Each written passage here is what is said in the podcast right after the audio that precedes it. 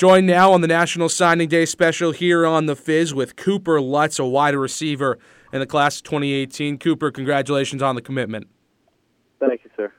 So, first question you know, you've been committed to Syracuse for a while. What was kind of the allure of signing with the Orange? Why did you decide to come to Central New York?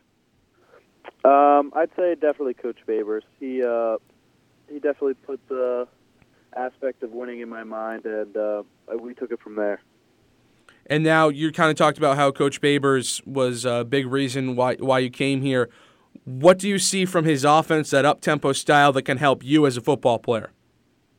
Um, I think his offense could definitely bring the the best out of me. Um, I like to look at myself as a versatile player, and it's a definitely a very versatile offense. So you can line up wherever, and there's a lot of things you can do. And we've seen a couple of guys. We've seen the Irv Philips and the Moe Neals of the world line up at running back, line up at wide receiver, and you kind of did both in high school. Uh, you you're listed as a wide receiver on the roster, the signee roster for Syracuse. Has Coach Babers given you any indication of where you might end up? Yeah, um, Coach Babers recruited me as an inside slot receiver, so I think that's where I'm going to start out at first. And if I don't excel there, or he, or he thinks I'll excel somewhere better, then he'll possibly move me. But I was recruited to play inside slot.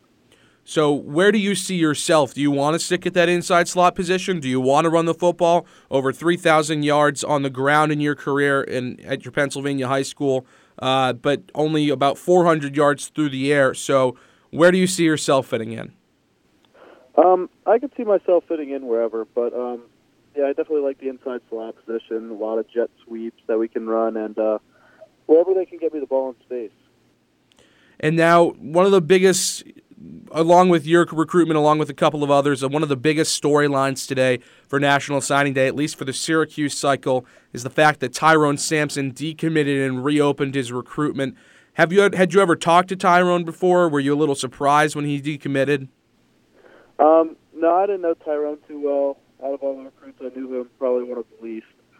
Um, yeah, I was pretty surprised because he he's been pretty set on it though. So I was I was I was pretty upset and uh, definitely surprised when I heard the news.